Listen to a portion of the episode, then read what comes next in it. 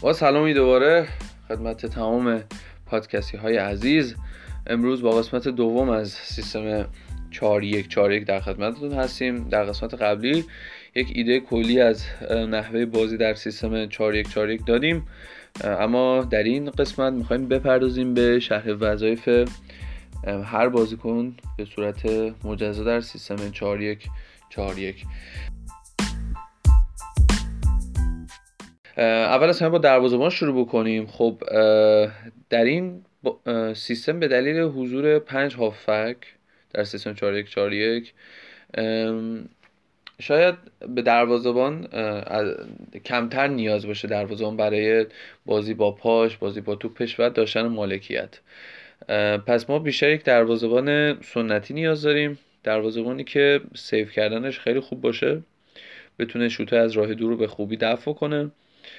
چرا که برای حریف سخته که به دلیل اون سیستم دفاعی ما در سیستم 4141 بخواد داخل محوطه بشه و بخاطر همین شاید شوت های از راه دور رو امتحان بکنه و این رو باید دروازه‌بان ما بتونه به خوبی دفع کنه. اما علاوه بر اون شاید حریف خواهد سانچ بکنه برای اینکه برسه به محوطه جریمه و دروازه‌بان باید به خوبی بیرون بیاد و بتونه توپایی که سانت میشه رو بگیره. اگر ما از سیستم 4 سیستم 4141 رو به سیستم 343 تبدیل کنیم که توی قسمت قبل راجع به صحبت کردیم. خوبه که دروازه‌بان بیاد و فضای پشت مدافعین و فولبک هایی که جلو کشیدن رو پوشش بده و البته مدام در حال ارتباط با مدافعین باشه که اگر خطری بود بتونن اون رو دفع کنن. اما دو مدافع وسط باید چیکار بکنن؟ ارتباط خیلی خوبی باید با هافک دفاعی جلوی خودشون داشته باشن. میگیم چرا؟ نباید هنگام دفاع کردن در فاز دفاعی نباید هر دو مدافع وسط یک بازیکن رو مارک بکنن بگیرن. چون که خب یک هافک دفاعی هولدینگ ما داریم. نیاز کمتری هست از مدافعین وسط ما که بخوان پا به توپ باشن و پخش توپ بکنن. پس اکثر تمرکزشون روی دفاع کردنه و البته دفع کردن سانت هایی که حریف راجع صحبت کردیم می‌کنه و دفع کردن شوت های از راه دوری که حریف می‌زنه. چرا که خب به دلیل سیستم 4141 ما حداقل 6 بازیکن در مرکز زمین داریم در بلوک های دفاعی خودمون در مرکز زمین داریم و حریف برای سخته که بخواد از طریق مرکز زمین بیاد به سمت دروازه پس باید حواسشون باشه که هیچ گونه فضایی رو پشت خودشون رها نذارن و خطا هم خیلی نکنن در منطقه که حضور دارن مدافعین. در فاز هجومی اما کمک بکنن به فولبک ها اونها رو به اندازه کافی ساپورت بکنن که بالا برن. فولبک ها بتونن به خوبی بدون ترس بالا برن. اونها رو بتونن پوشش بدن و به هافک دفاعی ارتباط برقرار کنن که خیلی عقب نیاد. کی عقب بیاد کی عقب نیاد هم اینها بستگی به هم خود هافک دفاعی هولدینگ ما داره و هم دو مدافع ما. باید قدرت رهبری داشته باشن دو مدافع ما قدرت ارتباط بالایی داشته باشن و اگر ما می‌خوایم سیستم رو به 3 4 3 تبدیل بکنیم بهتره که مدافعین پا به توپ تری داشته باشیم. اگر نمی‌خوایم فقط از سیستم 4 1 4 1 استفاده بکنیم. اما فول بک ها باید دقیقا چیکار بکنن؟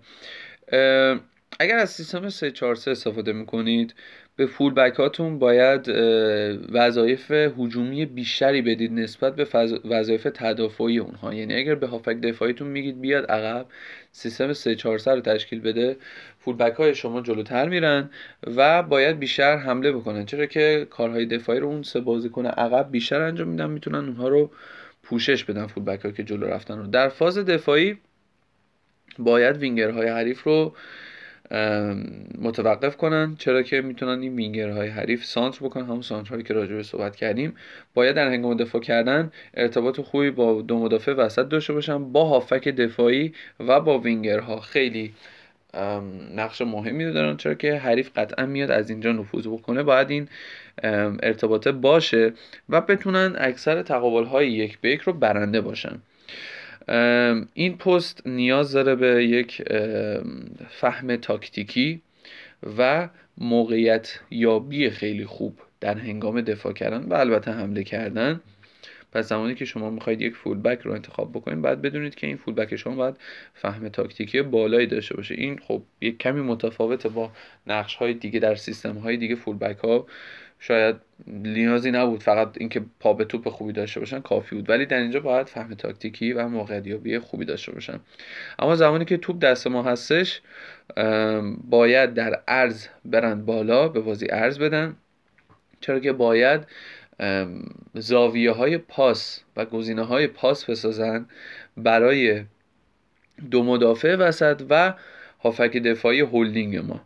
و بعد از اینکه توپ رو دریافت کردن باید با توپ خوب باشن این بازیکن ها پا به توپ خوبی داشته باشن و بتونن موقعیت خودشون رو نگه دارن مالکیت رو هم نگه دارن.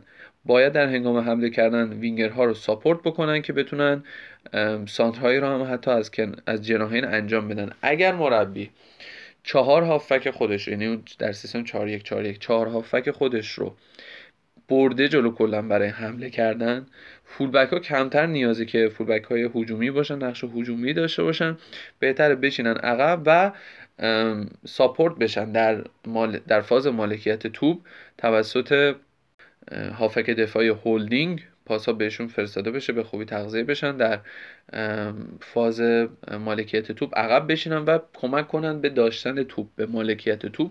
کار که اکثرا توی تیم های ایرانی بیشتر انجام میشه. فولبک ها عقبتر می نه در همه تیم ها به موقعش فولبک ها بالا میرن. ولی خب کمتر پیش میاد که فولبک ها خیلی بخوان برن بالا مثل جوردی آلبا و بعد اون فضای پشت خودشون رو خالی بکنن.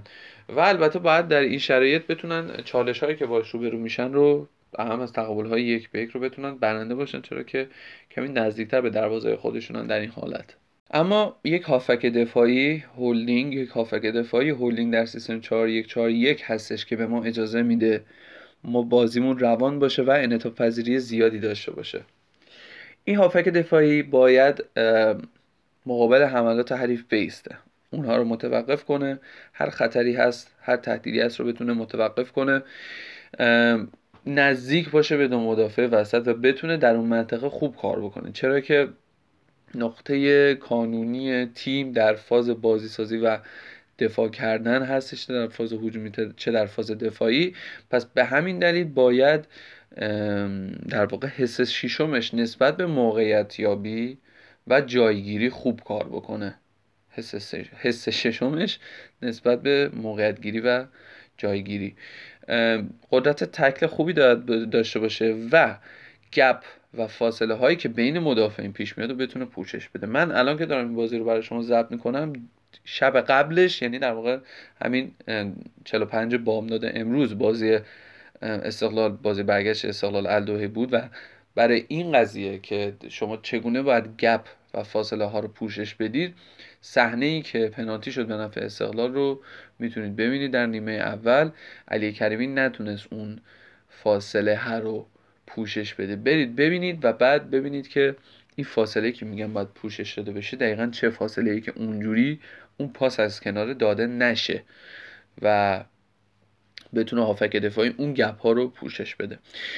این هافک دفاعی هولدینگ باید بتونه بازیخانی خوبی داشته باشه که بتونه توپگیری بکنه و پاس های مسیر پاس های حریف رو بتونه پوشش بده و بتونه اونها رو ببنده. پس باید چابکی زیادی داشته باشه که بتونه این پوشش ها رو انجام بده و اما در فاز هجومی باید قطعا با توپ خوب باشه. رنج پاس زیادی باید داشته باشه. و تحت فشار به دلیل اینکه گفتیم نقطه کانونی از فشار میاد روش زمانی که توپ رو داره تحت فشار بتونه خوب عمل بکنه عملکرد خوبی داشته باشه. باید بتونه این یک اسپری توپ رو پخش بکنه در زمین و جوری برخورد بکنه جوری جایگیری بکنه که همتیمی های جلوتر از خودش راحت باشن برای جلو رفتن و اونها رو و در واقع پشت اونها رو ایمن کنه. یه جورایی این بازیکن به دلیل شرایطی که داره مربی و مدیر زمین هست. یعنی هم مربی و هم مدیر در مستطیل سبز هستش. پس باید ارتباط خوبی داشته باشه با هافک های مقابل خودش به خصوص دو هافک مقابل خودش. اونها رو صدا بکنه که کی برگردن و کی اونها رو تشریف بکنه که برن به سمت جلو.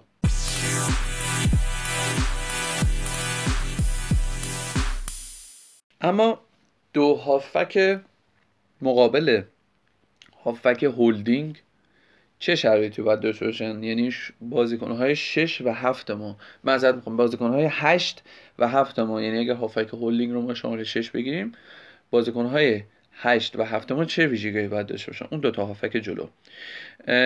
این دو تا هافک نشون میدن که تفکر مربی چیه؟ تفکر تاکتیکی. هدفش در این بازی چیه؟ با نگاه کردن به این دو هافک ما می‌فهمیم که بیس و ساختار و پایه پایه تفکرات یک مربی در یک بازی چیه. اگر اگر مربی بخواد از نتیجهش محافظت بکنه می‌تونه از بازیکنهای دفاعی و با ویژگی های دفاعی در این پست ها استفاده کنه. اما به طور کلی این بازیکنها باید بتونن پاس, پاس, پاس های خوبی بدن و توپ رو کنترل بکنن.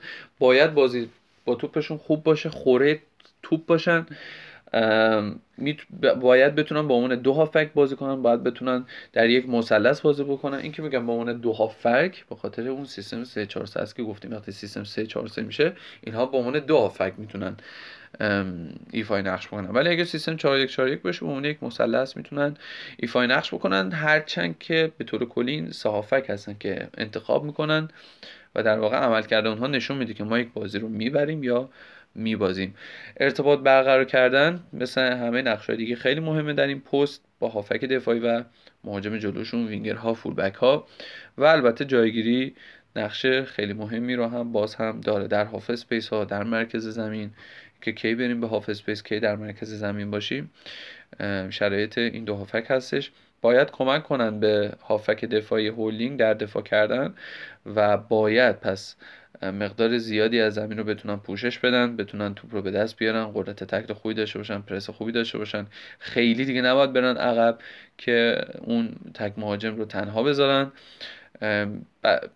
در حالت ایدال یک هافک می‌تونه نزدیکتر باشه به مهاجم. یکی بیاد کمی عقبتر نزدیک به هافک هولدینگ باشه. این دقیقا چیزی که خیلی مورد علاقه منه. و توی تیمی بخوایم مثال بزنیم. مثلا خب توی تیم سیتی خب گوندوغان کمی box to box نزدیکتر میشه به رودری, به رودری در دفاع کردن کوین دبروین نزدیکتر به مهاجم نوک خودشون. این خیلی بهتره. یعنی یکی کمی عقبتر بیاد یکی کمی جلوتر بره به همین دلیل در سیستم گواردیولا به خصوص در بارسلونا ما همیشه دو شماره ده بازیکن آزاد رو می‌بینیم. دو تا شماره ده بازیکن آزاد دیبروینه سید داوید سیلوا. اینیسا لیونل مسی یا اینیسا ژاوی هرناندز. در این سیستم 4 1 4 1 ما می‌بینیم. همون قسمت اول هم راجع به سیستم گواردیولا توضیح دادیم. پس این روان بودن بازی و مدام جا تغییر دادن تغییر دادن پست ها تغییر دادن موقعیت ها توسط این دوتا هافک کار رو برای حریف سخت می‌کنه که بخوان دفاع بکنن. فقط کافی شما یک نگاهی به بازی پنچیش بارسلونا در ال کلاسیکو بندازید. زمانی که مسی اینیستا بودن با عنوان دو تا شماره ده. درسته که اون سیستم کمی سیستم شبیه به چهار دو چهار بود اما این تغییر موقعیت ها رو شما می‌تونید اونجا ببینید که چقدر سخت میشه حریف بخواد مقابلش دفاع بکنه. یه حرکت دیگه که می‌تونه اتفاق بیفته برتری عددی در یک سمت توسط یکی از این هافک و سپس شیف کردن به سمت دیگه. از این هافک ما انتظار داریم که موقعیت بسازن موقعیت گل بسازن گل بزنن و پاس گل بدن. در کانتر پرس ها اما این بازیکن ها اجازه دارن که خطاهای تاکتیکی انجام بدن برای اینکه کانتر پرس اگر یه وقت شکست خورد بتونن ضد حمله حریف رو نگه دارن. اما وینگرهای ما باید چیکار بکنن؟ وینگرهای ما جایی هستن که ما انتخاب می‌کنیم تیم ما یک تیم هجومی یا یک تیم دفاعی. توضیح میدیم چرا. اول از همه در فاز دفاعی فول بک ها در واقع باید این وینگر ها به فول بک های تیم خودشون کمک بکنن و فول بک های تیم حریف رو حریف رو دنبال بکنن. اگر اونها نفوذ می‌کنن اونها رو دنبال بکنن. پس باید قدرت بدنی خوبی داشته باشن و خستگی ناپذیر باشن این وینگرها. چون که در دفاع و حمله باید شرکت بکنن. اما در فاز هجومی باید حتما به دلیل تک مهاجم بودن سیستم ما باید مهاجم ما رو ساپورت بکنن. به اندازه کافی بالا باشن و در عرض باشن که بتونن سانت بکنن و حرکات ترکیبی انجام بدن با سایر بازیکنها با اون دوتا هافکمون یا با مهاجم. پس باید پا, پا به توپ خوبی داشته باشن. قدرت دریبلینگ خوبی داشته باشن شوت زدن خوبی داشته باشن قدرت پاسینگ خوبی داشته باشن و بتونن سانترال خوبی رو انجام بدن. باید پاس گل بدن و در ساختن موقعیت ها کمک کنن. در ساختن گل ها هم کمک کنن. چرا که ما فقط یک مهاجم داریم تک مهاجم داریم پس این بازیکن ها هستن که باید پاس گل ها رو فراهم بکنن کمک بکنن به امر گلزنی به اون تک مهاجممون یا خودشون به دنبال گل زدن بگردن. اگر از سیستم 343 یا 433 استفاده می‌کنیم این بازیکن ها راحت تر می‌تونن برن بالا. چرا که به خصوص در سیستم 343 همونطور که گفتیم خیلی راحت ترن برای حمله کردن و از بند وظایف دفاعی خودشون رهاتر میشن. و چرا که ما سه بازیکن در خط اول بازی سازی خودمون داریم.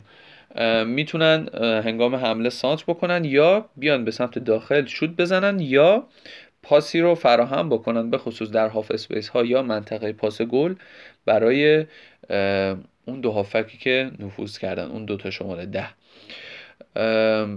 به طور کلی جایگیریشون باید لحاظ طولی هم خط در واقع لحاظ خط عرضی هم خط و هم همسوی مهاجم تک مهاجم نوک ما باشن. اما در آخر مهاجم نوک ما باید چه شرایطی داشته باشه؟ اولین گزینه بتونه گل بزنه. قدرت finishing خوبی داشته باشه. قدرت حرکت بدون توپ خوبی داشته باشه. حرکات بدون توپ فوق العاده باید داشته باشه. چشمش همیشه به گل زدن باشه. پشت فضای پشت مدافعین حریف رو بتونه هدف بگیره به موقع فرار بکنه و با این کارش کش بده تیم حریف رو از لحاظ طولی و نبردها رو برنده باشه. چه نبرد هوایی چه نبردهای تقابل های یک به یک. اگر از یک تیمی بعضی از تیم ها در این سیستم از یک فالس ناین یا مهاجم کاذب استفاده می‌کنن. اما با این حال باز هم باید در نقش یک مهاجم تارگت باشه این فالس ناین برای اون دو هافک دو هافک شماره ده و وینگرها. حتی بیشتر برای اون دو شماره ده. چرا که باید توپ رو نگه داره برای این بازیکن ها و تشویق بکنه بقیه رو که با توپ نگه داشتنش با حفاظت از توپش تشویق بکنه بقیه رو که بیان به جلو. و در واقع بهش کمک بکنن. پس درک تاکتیکی این بازیکن این مهاجم از دو شماره ده خیلی مهمه. یعنی درک تاکتیکی متقابلی باید داشته باشن نسبت به هم دیگه. پاس های لیاف بده به این دو تا هافک شماره ده. یا با حرکت خودش مدافعین حریف رو از پست خودشون بیرون بکشه و فضا بسازه برای این دو شماره ده یا وینگرها. پس زمانی که توپ میاد داخل محوطه جریمه باید پیش بینی خوبی از مسیر توپ این بازیکن داشته باشه. بازیکن هایی که والی های فوق العاده ای می‌زنن. ژیرو و امپرسی. اینا بازیکنایی که درک خوبی و پیش بینی خوبی از مسیر توپ در محوطه جریمه دارن. بعد چارچوب رو هم به خوبی می‌شناسن. به طور کلی این بازیکن ها باید به شدت سخت کوش باشن و به شدت ایثارگر و فداکار باشن در محوطه جریمه از خودگذشتگی زیادی نشون بدن. خیلی ممنون که در این قسمت با ما همراه بودید. سوال رو قسمت آخر می‌پرسیم قسمت سوم. امیدوارم که از این قسمت هم لذت برده باشید. فعلا خدا نگهدار.